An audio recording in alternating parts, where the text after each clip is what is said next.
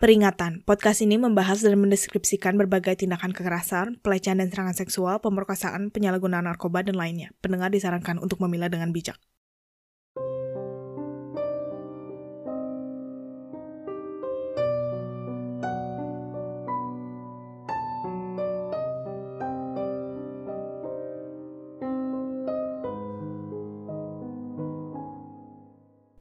Hai semua, nama gue Mel, dan hari ini gue bakal cerita tentang seseorang yang lebih serem dari hantu. Di episode ini gue akan ngobrol tentang kasus yang pas gue research nih bikin gue bener-bener panas hati. Tentu aja karena pembunuhannya yang dia lakukan ini bener-bener parah abis ya, dan menjijikan, dan kejam abis pokoknya. Tapi juga si pembunuh ini banyak gaya pokoknya. Dia tuh tipe pembunuh yang mikir dia tuh lebih pinter dari polisi. Padahal kenyataannya tuh dia nggak pinter-pinter amat dan ini juga orang tuh tipe-tipe yang suka gitu jadi pembunuh yang terkenal. Kayak hidup lu semenyedihkan apa sih sampai lu harus secara egois yang ngehancurin hidup orang lain supaya terkenal. Nih ngomong-ngomong gue bakal post muka dia nih di Instagram. Um, jangan lupa di follow Scarier dan Ghosts. Jadi kalau kalian mau ikut kesal sama gue, boleh dilihat Instagramnya nanti.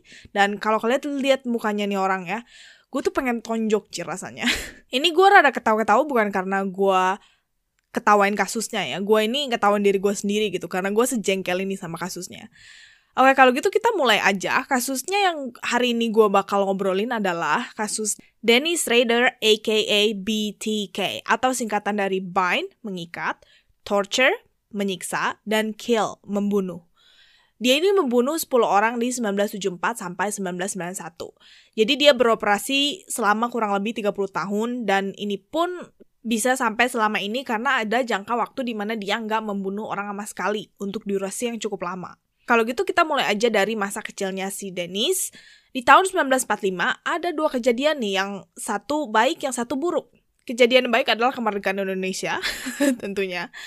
Dan kejadian buruk adalah kelahiran si Dennis Rader di Pittsburgh, Kansas.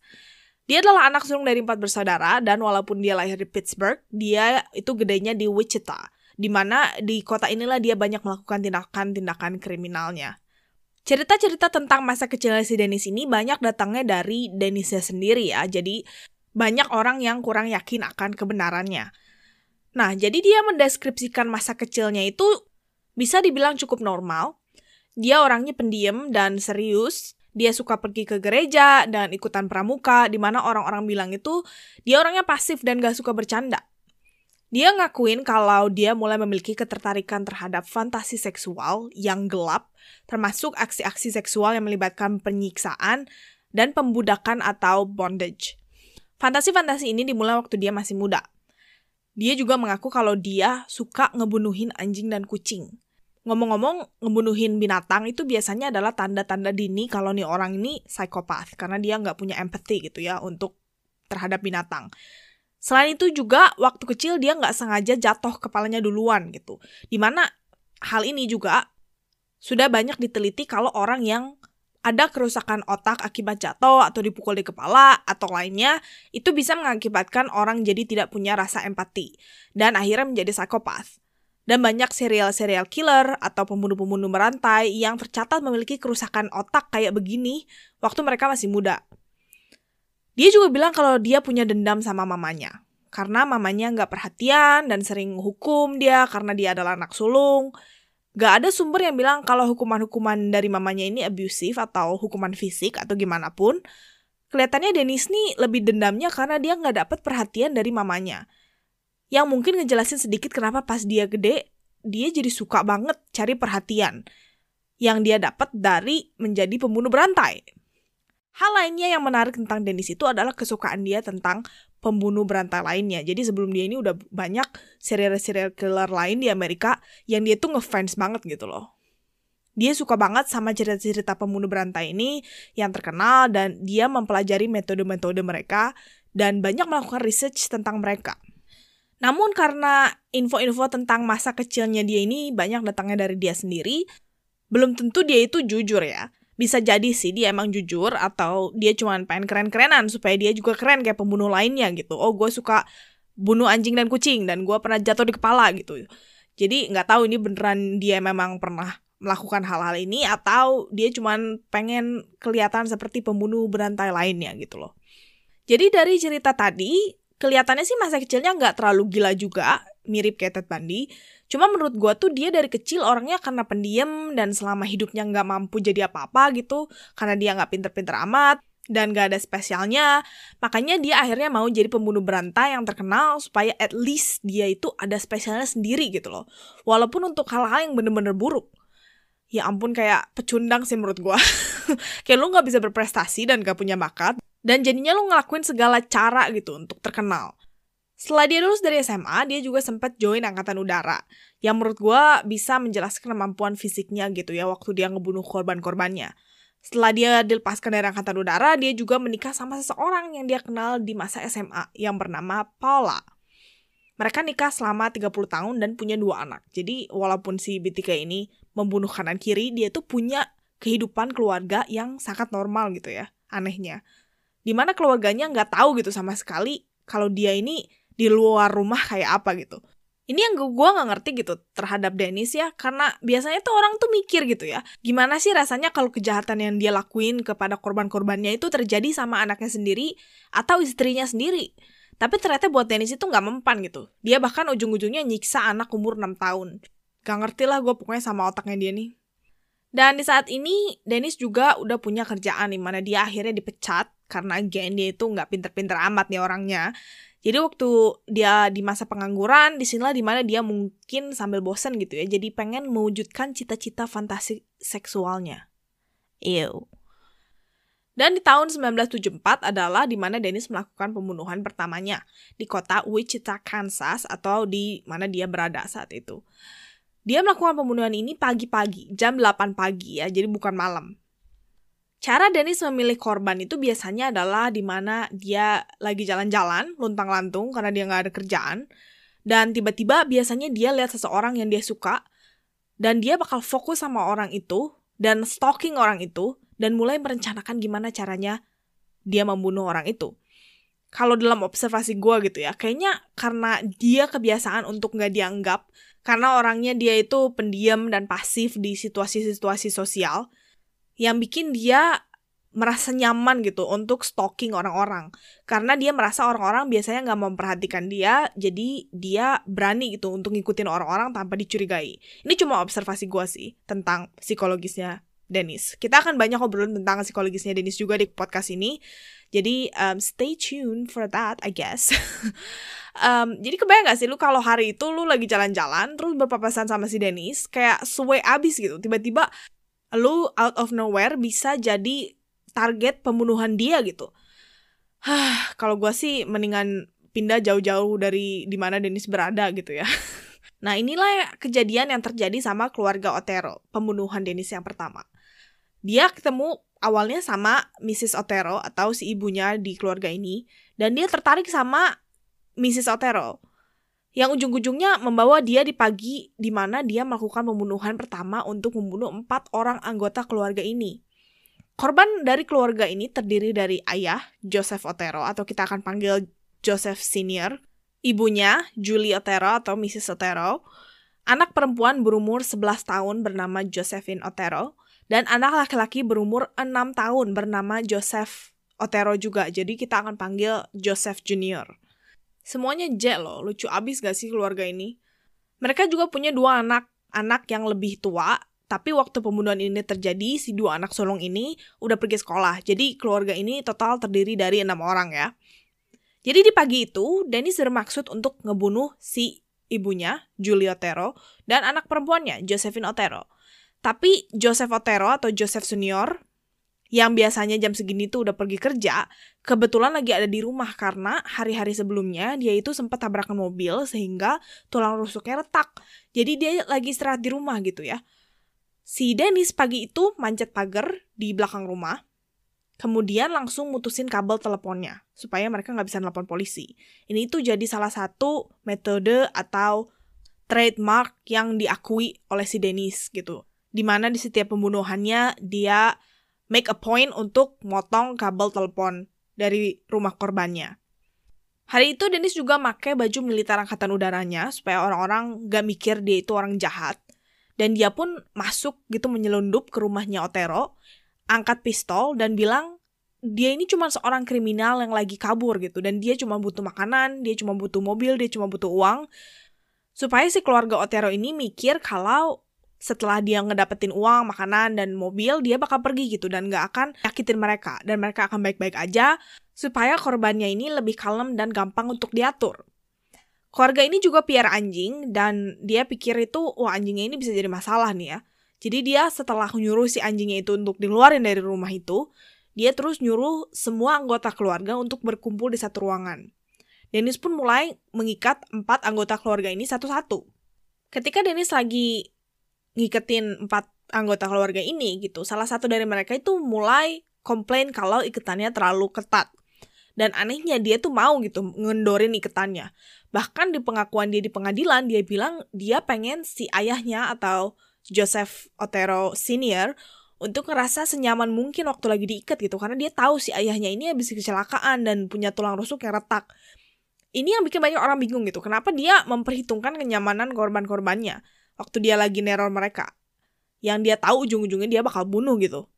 Menurut gue sih kayak dia tuh cuma pengen kelihatan gak berbahaya dan cuman kelihatan mau ngerampok gitu.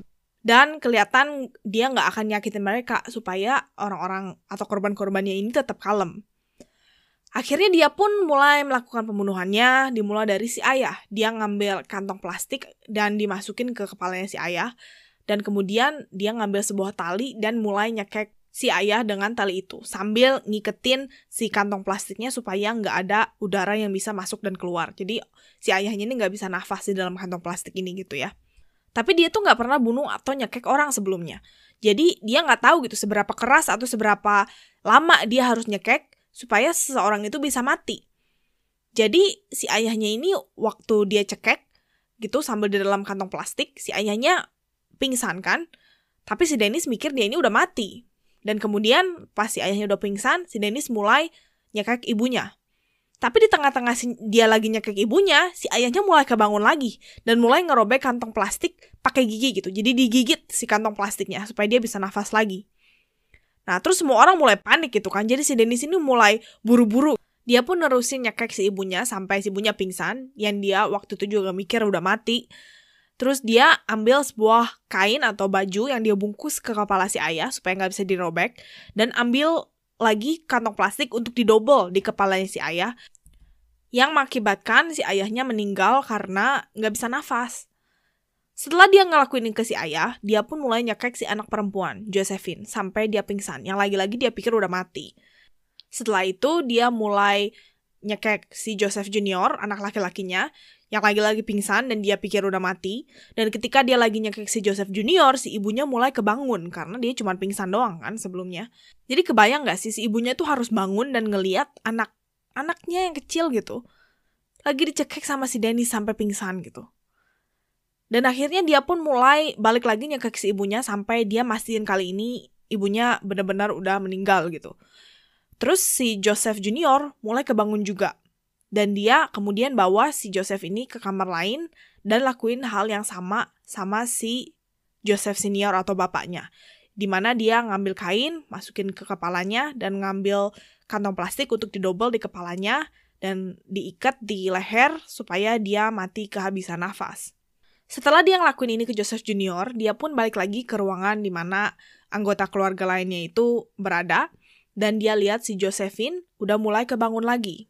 Gue mau peringatin kalau apa yang Dennis lakukan ke si Josephine ini itu oh, bener-bener menjijikan karena ini bakal melibatkan pelecehan seksual terhadap anak-anak. Dennis pun bawa Josephine ke basement. Ingat ya, Josephine itu 11 tahun. Di basement, Dennis melucuti bajunya Josephine, kemudian mengikat pergelangan tangannya Josephine dan ngegantung Josephine di sebuah pipa. Di mana kakinya Josephine itu hanya beberapa inci aja jauhnya dari lantai. Dia kemudian bertanya ke Josephine, apakah orang tua kamu punya kamera? Karena dia pengen foto si Josephine lagi diikat kayak begini gitu, kayak gross. Josephine bilang enggak, dia pun akhirnya mengikat lehernya Josephine dengan jerat, dan ketika Josephine mulai tercekik gitu karena talinya, Dennis pun dalam tanda kutip ya, menyentuh Josephine sambil dalam tanda kutip lagi memuaskan dirinya sendiri. Alias masturbasi. Ugh, jijik banget gitu ngomong kata itu di konteks ini. Setelah Josephine meninggal, Dennis pun membereskan barang-barangnya untuk siap-siap pergi. Tapi sebelumnya dia minum air putih dari rumah tersebut dan setelahnya dia ngebersihin gelas yang habis dia pakai sebelum dia pergi. Dan ini tuh salah satu hal yang dia sok-sokan jadi trademarknya gitu. Oh nih kalau ada pembunuhan BTK gue pasti minum air di rumah itu gitu. Selalu lah Dennis. nah yang lebih bodohnya lagi gitu ya. Dia itu pas dia udah pergi dari rumah itu dia udah kabur. Dia keingetan kalau pisaunya ketinggalan di rumah itu. Jadi dia balik lagi ke rumah itu. Kayak semacam anak SMA yang lupa ketinggalan PR gitu. Jadi balik lagi ke rumah. Kayak gak becus deh. Jadi pembunuh aja gak becus. Akhirnya dia balik lagi ke rumah itu dan ngambil pisaunya yang ketinggalan. Um, dan dia pun kabur dari tempat situ. Di siang harinya, dua anak yang lebih tua, si dua anak sulung dari keluarga Otero, pulang sekolah dan nemuin keluarganya telah meninggal di keadaan yang tragis seperti ini gitu. Sedih banget gak sih? Kayak lu suatu hari pergi ke sekolah kayak biasa dan mungkin hari itu ada ulangan segala macam dan lu pulang sekolah dan lu nggak nyangka tiba-tiba hari itu adalah hari di mana lu jadi anak yatim piatu selamanya dan bahkan kehilangan adik-adik lu juga. Sedih banget lah pokoknya. Seperti yang gue bilang sebelumnya, Dennis itu banyak belajar dari pembunuh-pembunuh berantai terkenal sebelum dia. Dia tahu nih kalau dia perlu ngebakar semua bukti-bukti yang bisa mengaitkan dia ke pembunuhan Otero. Dia pun bakar semua bukti-bukti dan benda-benda yang dia gunakan. Namun karena dia dari sononya emang nggak pinter-pinter amat, walaupun dia udah menghanguskan semua bukti-bukti ini, dia malah nulis jurnal yang sangat mendetail tentang pembunuhan tersebut. Halo, jurnal lo juga bisa dijadiin bukti, Kales. Nah, dengan menulis jurnal ini, di sinilah dia mulai memiliki julukan untuk dirinya sendiri. Sambil berefleksi tentang pembunuhan yang dia jalani, dia berpikir kalau, oh, dia pertama selalu dimulai dengan ngikat korbannya. Kemudian nyiksa, kemudian bunuh, Di sinilah di mana muncul istilah BTK di otaknya. Dua bulan setelah pembunuhan Otero, Dennis pun melakukan pembunuhan selanjutnya. Korban selanjutnya adalah Catherine, berumur 21 tahun. Mirip dengan sebelumnya, dia juga udah sering stalking si Catherine dan ngikutin si Catherine, ngebuntutin si Catherine. Dan di hari pembunuhannya, Dennis menjelundup ke rumah Catherine lewat pintu belakang. Saat ini Catherine lagi nggak ada di rumah, jadi Dennis masuk ke rumahnya dan nyumput di dalam rumah itu sambil nungguin si Catherine pulang. Ketika Catherine pulang, ternyata Catherine itu nggak pulang sendirian. Dia pulang sama kakak laki-lakinya, Kevin, 19 tahun. Jadi, agak melenceng gitu dari perkiraannya si Dennis. Tapi itu nggak membuat dia berhenti untuk lagi-lagi mengangkat pistol dan bilang kalau dia cuma butuh uang dan mobil dan kemudian dia akan pergi. Lagi-lagi supaya orang-orang ini kalem dan ngikutin perkataan dia, mereka pun akhirnya nurut dan Dennis mulai ngeluarin tali untuk mengikat Catherine dan Kevin. Cuman karena Dennis cuma bawa satu tali gitu untuk ikat satu orang, karena dia awalnya cuma mau bunuh si Catherine, dia cuma bawa tali yang cukup untuk ngikat satu orang. Akhirnya dia tuh cuma ngikat Catherine pakai tali dan dia cari barang-barang lain di sekitar rumah yang bisa dia pakai untuk ngikat si Kevin. Si Kevin itu akhirnya diikat di satu kamar, dia diikat duluan, di mana dia juga ngiketin kakinya Kevin di kaki ranjang supaya Kevin gak bisa kabur. Kemudian dia bawa Catherine ke kamar lainnya dan ikat tangan kakinya si Catherine. Setelah dia ngikat Catherine, dia pun balik lagi ke kamarnya Kevin untuk ngecek Kevin dan untuk mencekek si Kevin. Tapi si Kevin itu gak diikat pakai tali yang dia bawa. Jadi si Kevin bisa lepas dari ikatan itu dan mulai memberontak. Ketika Kevin mulai berdiri sambil berantem sama si Dennis, Dennis mulai ngambil pistol dan nembak Kevin di kepala. Kevin jatuh ke lantai, dan kemudian Dennis balik lagi ke Catherine karena dia pikir si Kevin udah mati. Karena ditembaknya di kepala kan. Dan Dennis mulai mencekik si Catherine, di mana si Catherine juga mulai berontak waktu dicekik. Tapi kemudian Dennis mendengar ada pergerakan di kamar sebelah dan dia lihat si Kevin masih hidup dan bahkan lagi berusaha kabur, lagi mulai berdiri gitu mau berusaha kabur. Dennis pun akhirnya nembak dia lagi yang kedua kalinya di muka. Lagi-lagi berpikir Kali ini pasti Kevin udah mati kan, karena coba bayangin ditembak dua kali di kepala, pasti mati lah. Dia pun balik lagi ke kamar si Catherine dan mulai mencekik si Catherine lagi. Tapi dia mulai kehilangan kendali karena si Catherine gak mau berhenti memberontak. Akhirnya dia pun ngeluarin pisau untuk membunuh si Catherine. Dennis menusuk Catherine di daerah perut dan pinggang berulang-ulang kali. Dalam keadaan Catherine berdarah-darah di lantai, Dennis dengar suara di kamar sebelah dan dia akhirnya beranjak untuk ngecek keadaan si Kevin. Tapi ternyata dia dengar suara pintu kebuka di mana Kevin lari keluar dan berhasil kabur dalam keadaan dia telah ditembak dua kali. Apalagi yang satunya ditembak di kepala, yang satu di muka. Ketika Dennis ngeliat Kevin lari di jalan, dia pun buru-buru beres-beres barangnya untuk kabur dari rumah itu. Tapi sebelumnya dia sempet-sempetin dulu nyuri SIM-nya si Catherine karena ini juga salah satu trademark yang dia selalu bilang dia selalu nyuri SIM-SIM korban-korbannya.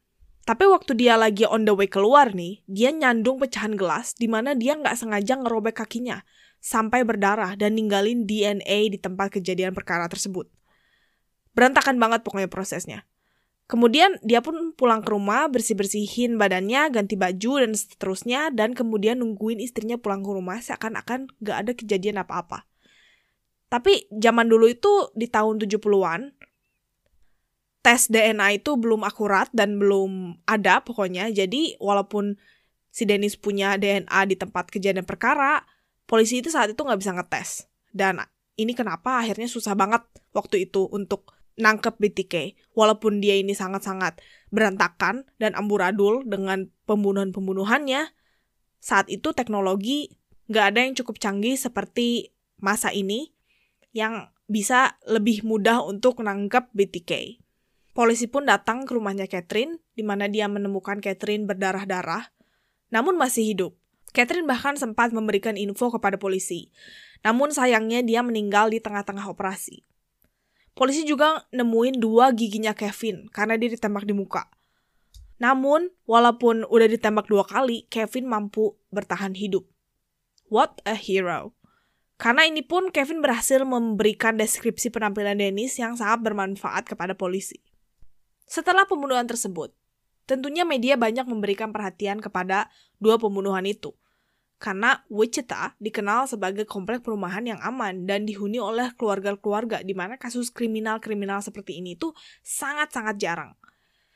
Nah, Dennis nih senang kalau karya-karyanya dalam tanda kutip mulai dapat perhatian. Dia selalu dengerin berita di TV dan di radio dan bahkan ngumpulin koran-koran di mana kasus-kasus pembunuhannya dia itu disorot.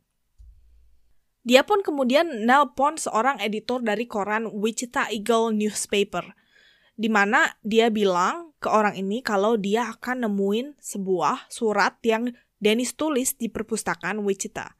Si editor ini pun nelpon polisi karena dia nggak mau nyari surat ini sendiri, dan polisi pun nemuin surat ini di perpustakaan tersebut.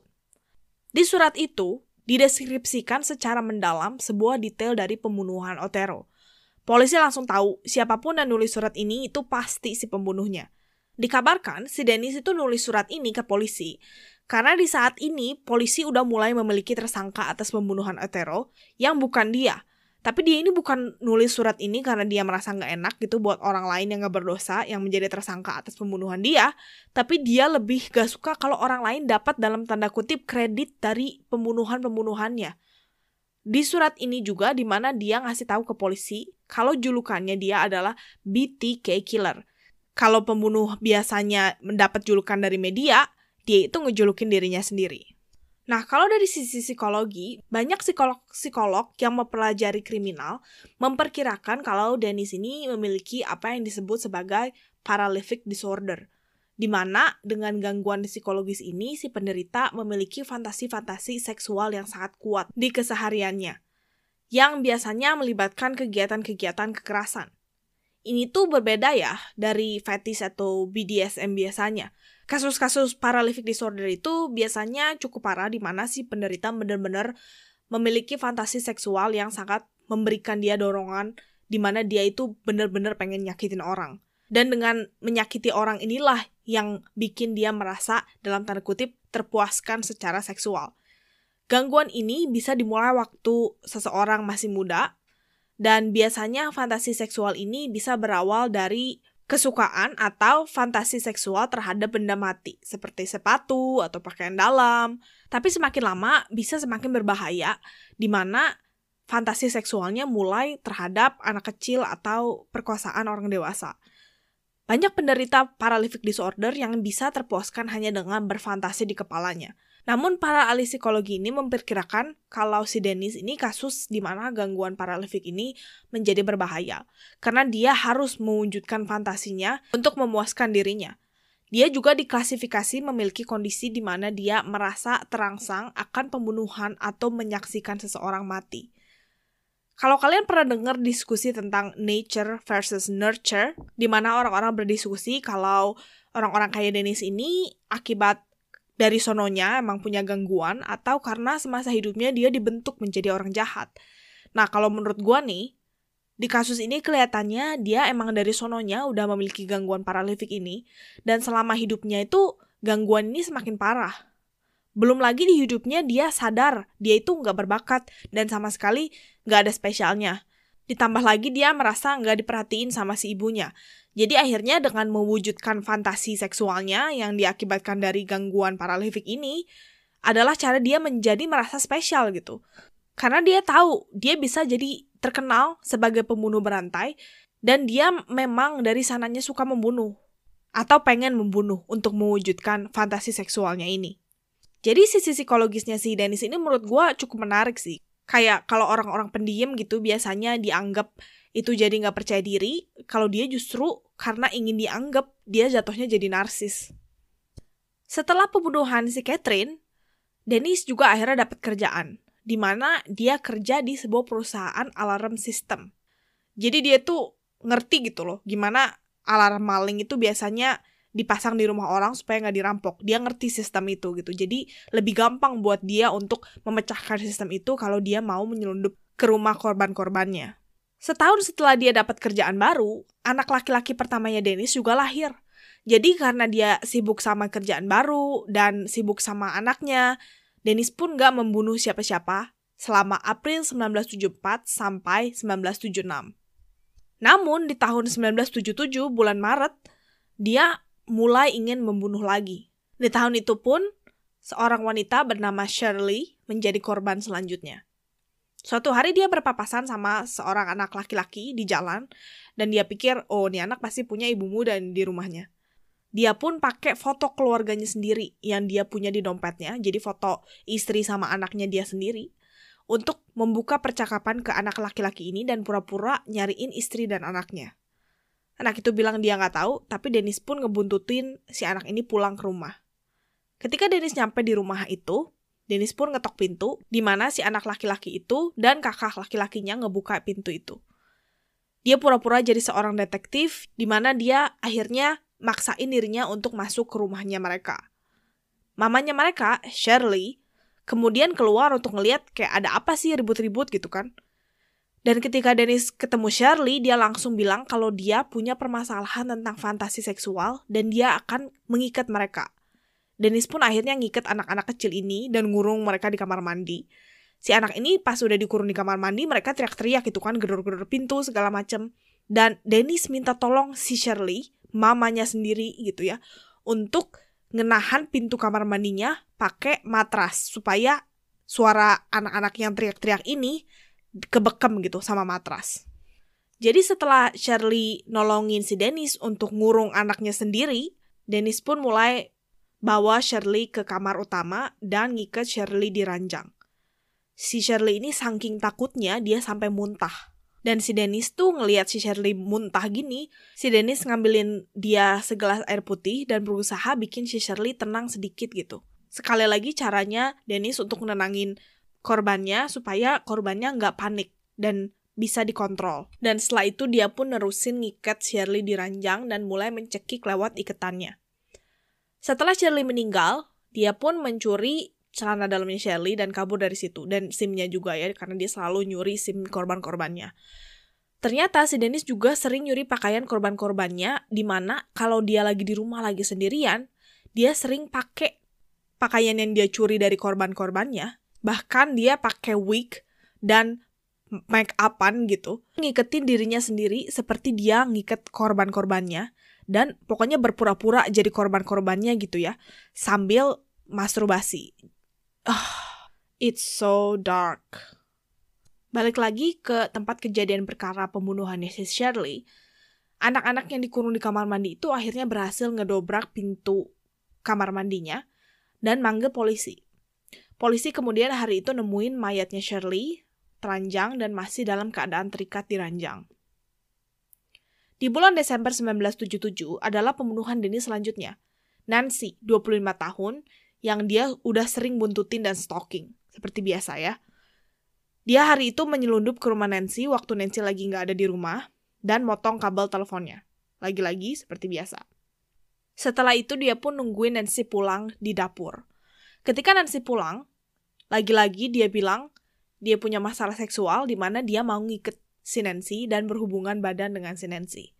Setelah dengar itu, Nancy langsung kaget dan langsung nangis. Kemudian Nancy bilang, "Let's get this over with so I can call the police."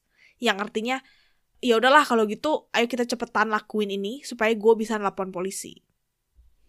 Nancy juga akhirnya minta izin untuk ke kamar mandi. Dan Dennis memperbolehkan, di mana si pintu kamar mandinya diganjel, supaya Dennis tetap bisa lihat apa yang Shirley lakuin dan gak berusaha nelpon polisi. Dan Dennis juga minta ketika Nancy keluar, dia udah harus buka baju intinya. Tapi dia masih pakai sweater.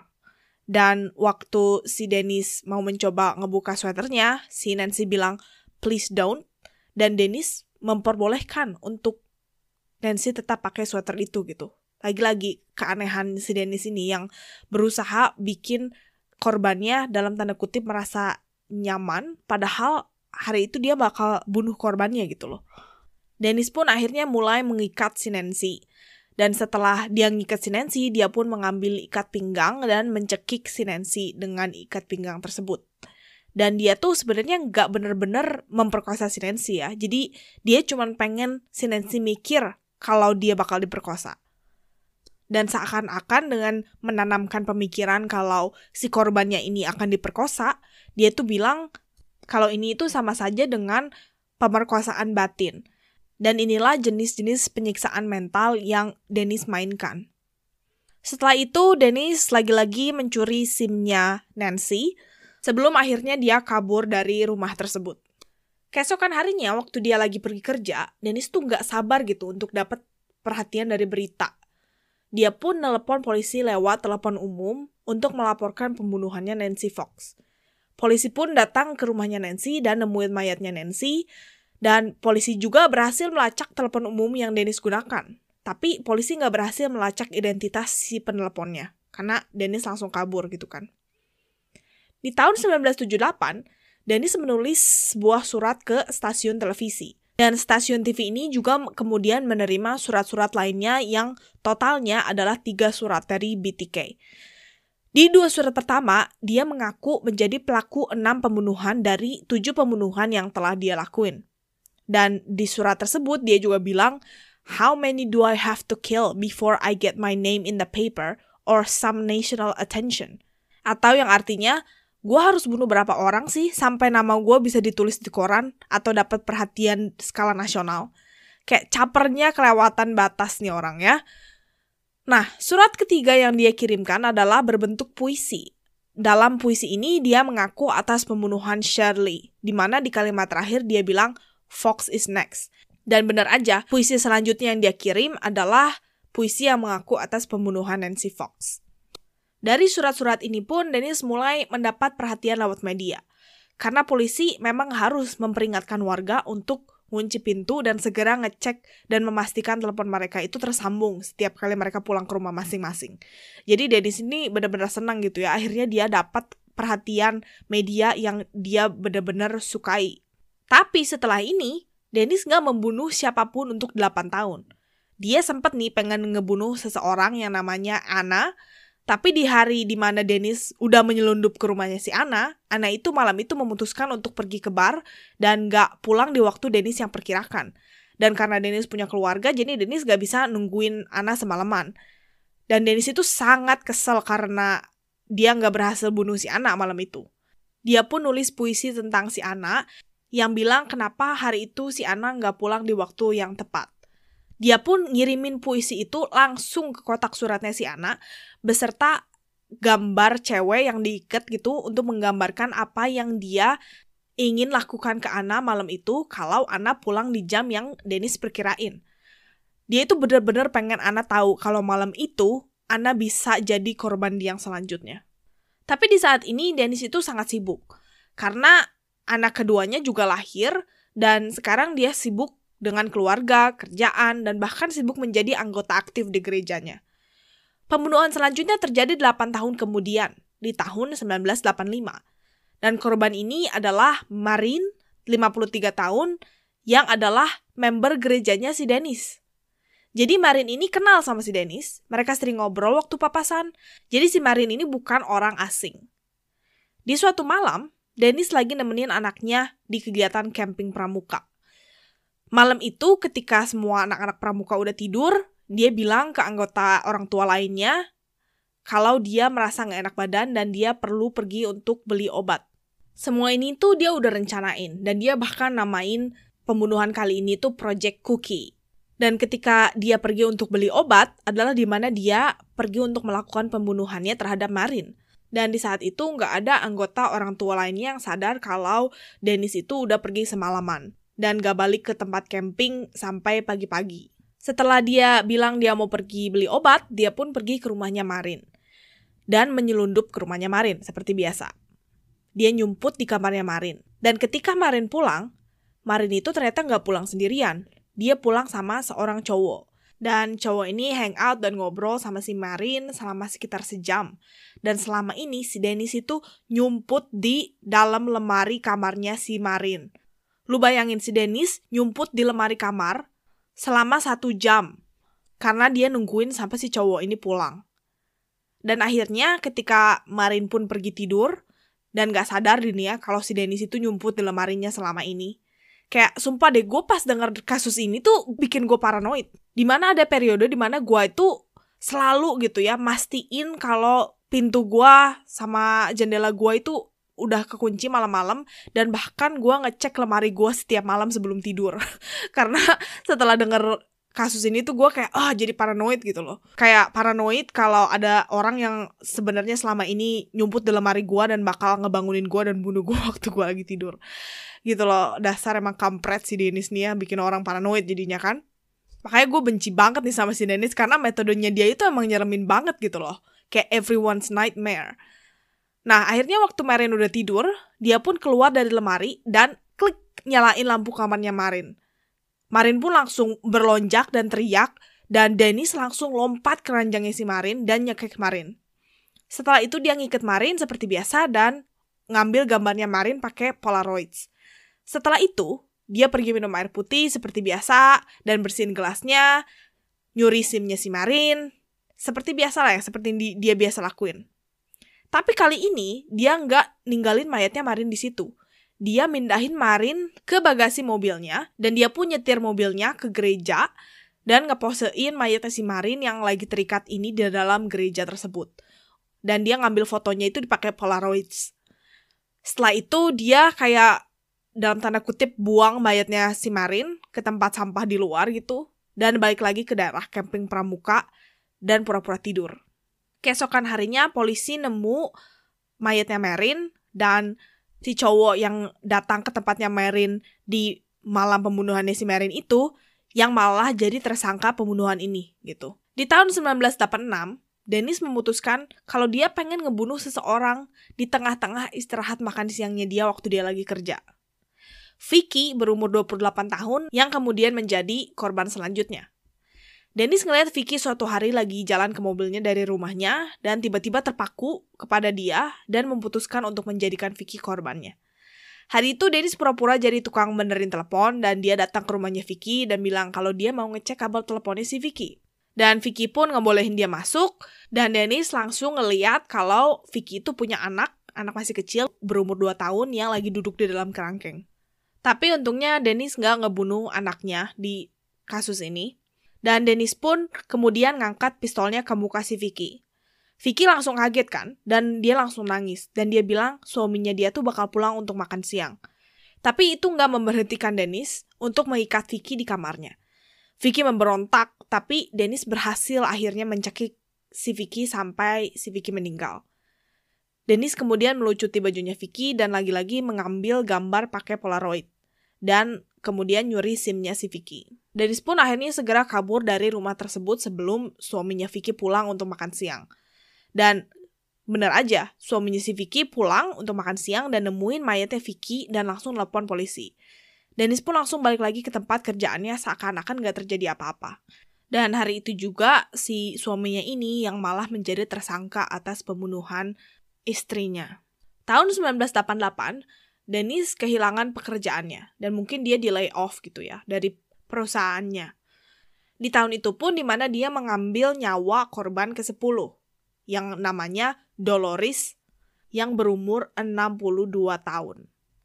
Kali ini, lagi-lagi dia menggunakan posisinya sebagai pendamping camping pramuka anaknya, dan hari itu dia bilang dia perlu pergi untuk ngambil sesuatu. Dan dia pun pergi ke rumahnya Dolores dan nunggu sampai Dolores tidur.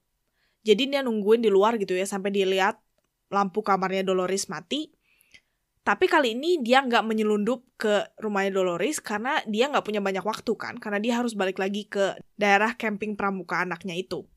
Dan waktu dia lihat lampu kamarnya Dolores sudah mati nih, dia nemuin sebuah batu bata dan langsung ngelemparin batu bata itu ke jendelanya Dolores. Dolores kaget dan langsung lari keluar karena dia mikir ada yang nabrakin mobil ke rumahnya dia.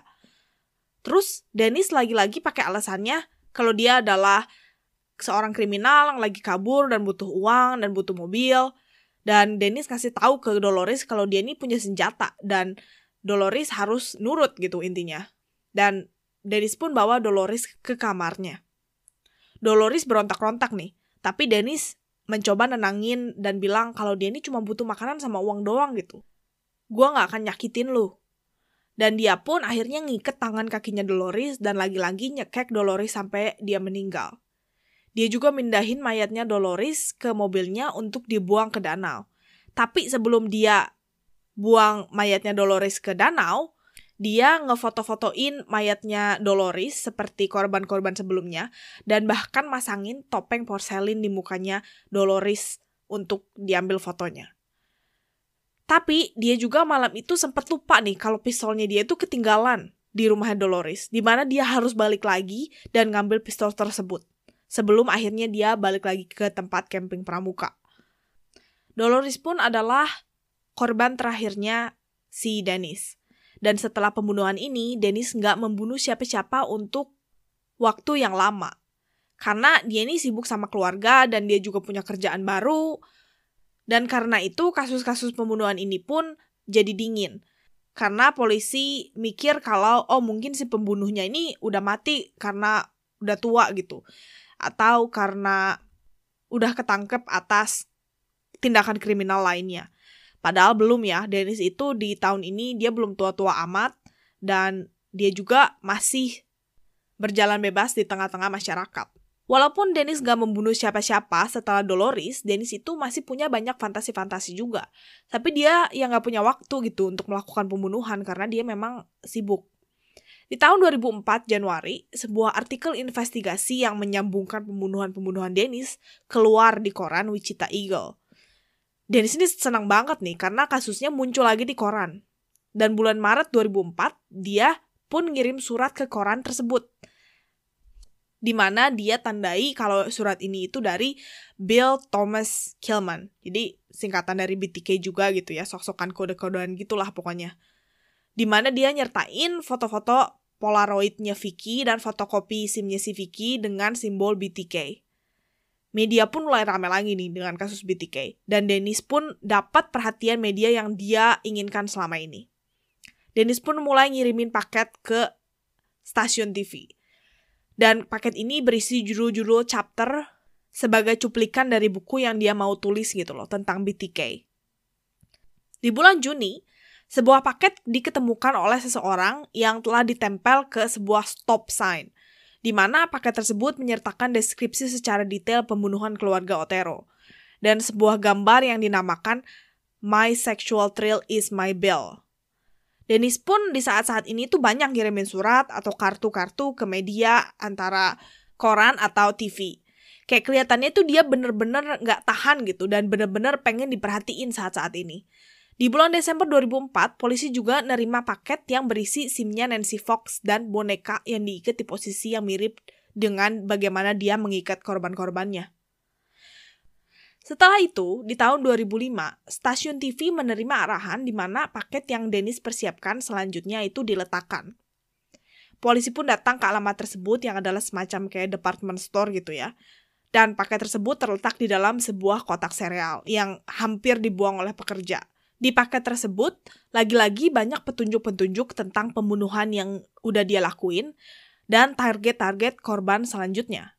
Dia pun di paket ini juga menyertakan surat yang bertanya kepada polisi apakah pihak polisi bisa melacak disket gitu ya.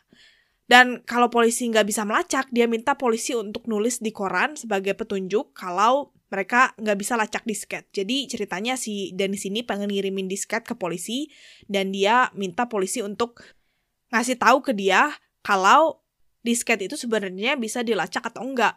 Dan dia minta polisi untuk nulis jawaban ini di koran. Dan tentu aja polisi bakal bohong lah. Dan dia bilang kalau enggak disket itu enggak bisa dilacak gitu ya. Dan Dennis pun dengan bodohnya percaya kata-kata polisi dan dia ngirim disket tersebut. Dan tentu aja polisi bisa melacak di mana disket tersebut itu dibuat. Dan ternyata disket itu dibuat di sebuah komputer di gerejanya si Dennis. Di mana di gereja tersebut si Dennis itu diangkat jadi kayak presiden gembala dari gereja tersebut lah pokoknya. Lu bayangin gak sih ini orang di depannya adalah kayak gembala gereja tapi ternyata di belakangnya pembunuh berantai. Dan di hari di mana dia bikin disket itu, dia login ke komputer itu pakai nama aslinya, Dennis Rader. Jadi ya polisi langsung tahu dong. Dan pada saat itu, polisi tuh memang banyak ngambil sampel DNA dari korban-korbannya Dennis. Tapi selama ini kan selama berapa puluh tahun dia ngelakuin pembunuhan-pembunuhannya itu, mereka masih belum bisa ngetes DNA tersebut. Dan 10 tahun kemudian, teknologi udah berkembang dan mereka bisa nangkep Dennis dan ngetes DNA tersebut terhadap DNA-nya Dennis. Dan jeng jeng jeng, DNA tersebut cocok dengan DNA-nya Dennis. Dennis pun ditangkap ketika dia lagi istirahat makan siang di tempat kerjanya dan Dennis mengaku ke semua pembunuhan-pembunuhannya dan memberikan semua bukti yang dia kumpulin. Istrinya Dennis saat ini yang gak tahu apa pun tentang pembunuhan-pembunuhannya Dennis langsung menceraikan Dennis dan menjual rumahnya mereka. Dan sejak saat itu Dennis gak pernah lagi mendengar apa pun atau ketemu sama istrinya. Dennis pun dijatuhin 10 kali hukuman penjara seumur hidup, yang artinya dia nggak akan pernah keluar dari penjara. Dia juga dimasukin ke penjara hukuman yang paling tinggi, di mana kriminal-kriminal di penjara itu hanya diperbolehkan keluar selama satu jam sehari, dan 23 jam lainnya itu dia dikurung di sel penjara. Dan itulah cerita dari Dennis Rader yang menamakan dirinya sendiri BTK. Oh, wow kasus ini benar-benar berat ya kayak sisi narsisismenya dan psikologisnya si Dennis itu dalam tanda kutip tuh cukup menarik sih menurut gue. Dan karena itu adalah motivasinya dia untuk membunuh dan ujung-ujungnya menjadi alasan dia ketangkep gitu. Ya, kalau gitu terima kasih teman-teman udah ngedengerin cerita yang panjang ini. Jangan lupa follow kita di Instagram kalau kalian mau lihat mukanya Dennis at Scarier Than Ghost. Kalian juga bisa like dan subscribe di YouTube Scarier dan Ghost. Kalian juga bisa follow dan dengerin podcast ini di Spotify, Apple Podcast, Google Podcast, dan Anchor. Dan aplikasi podcast-podcast lainnya yang kalian bisa lihat di link yang ada di bio Instagram kita. Kalau gitu, sampai jumpa di kasus selanjutnya dan jangan lupa, don't be scared of ghost. Be scared of narcissistic Dennis Rader who named himself BTK. Bye!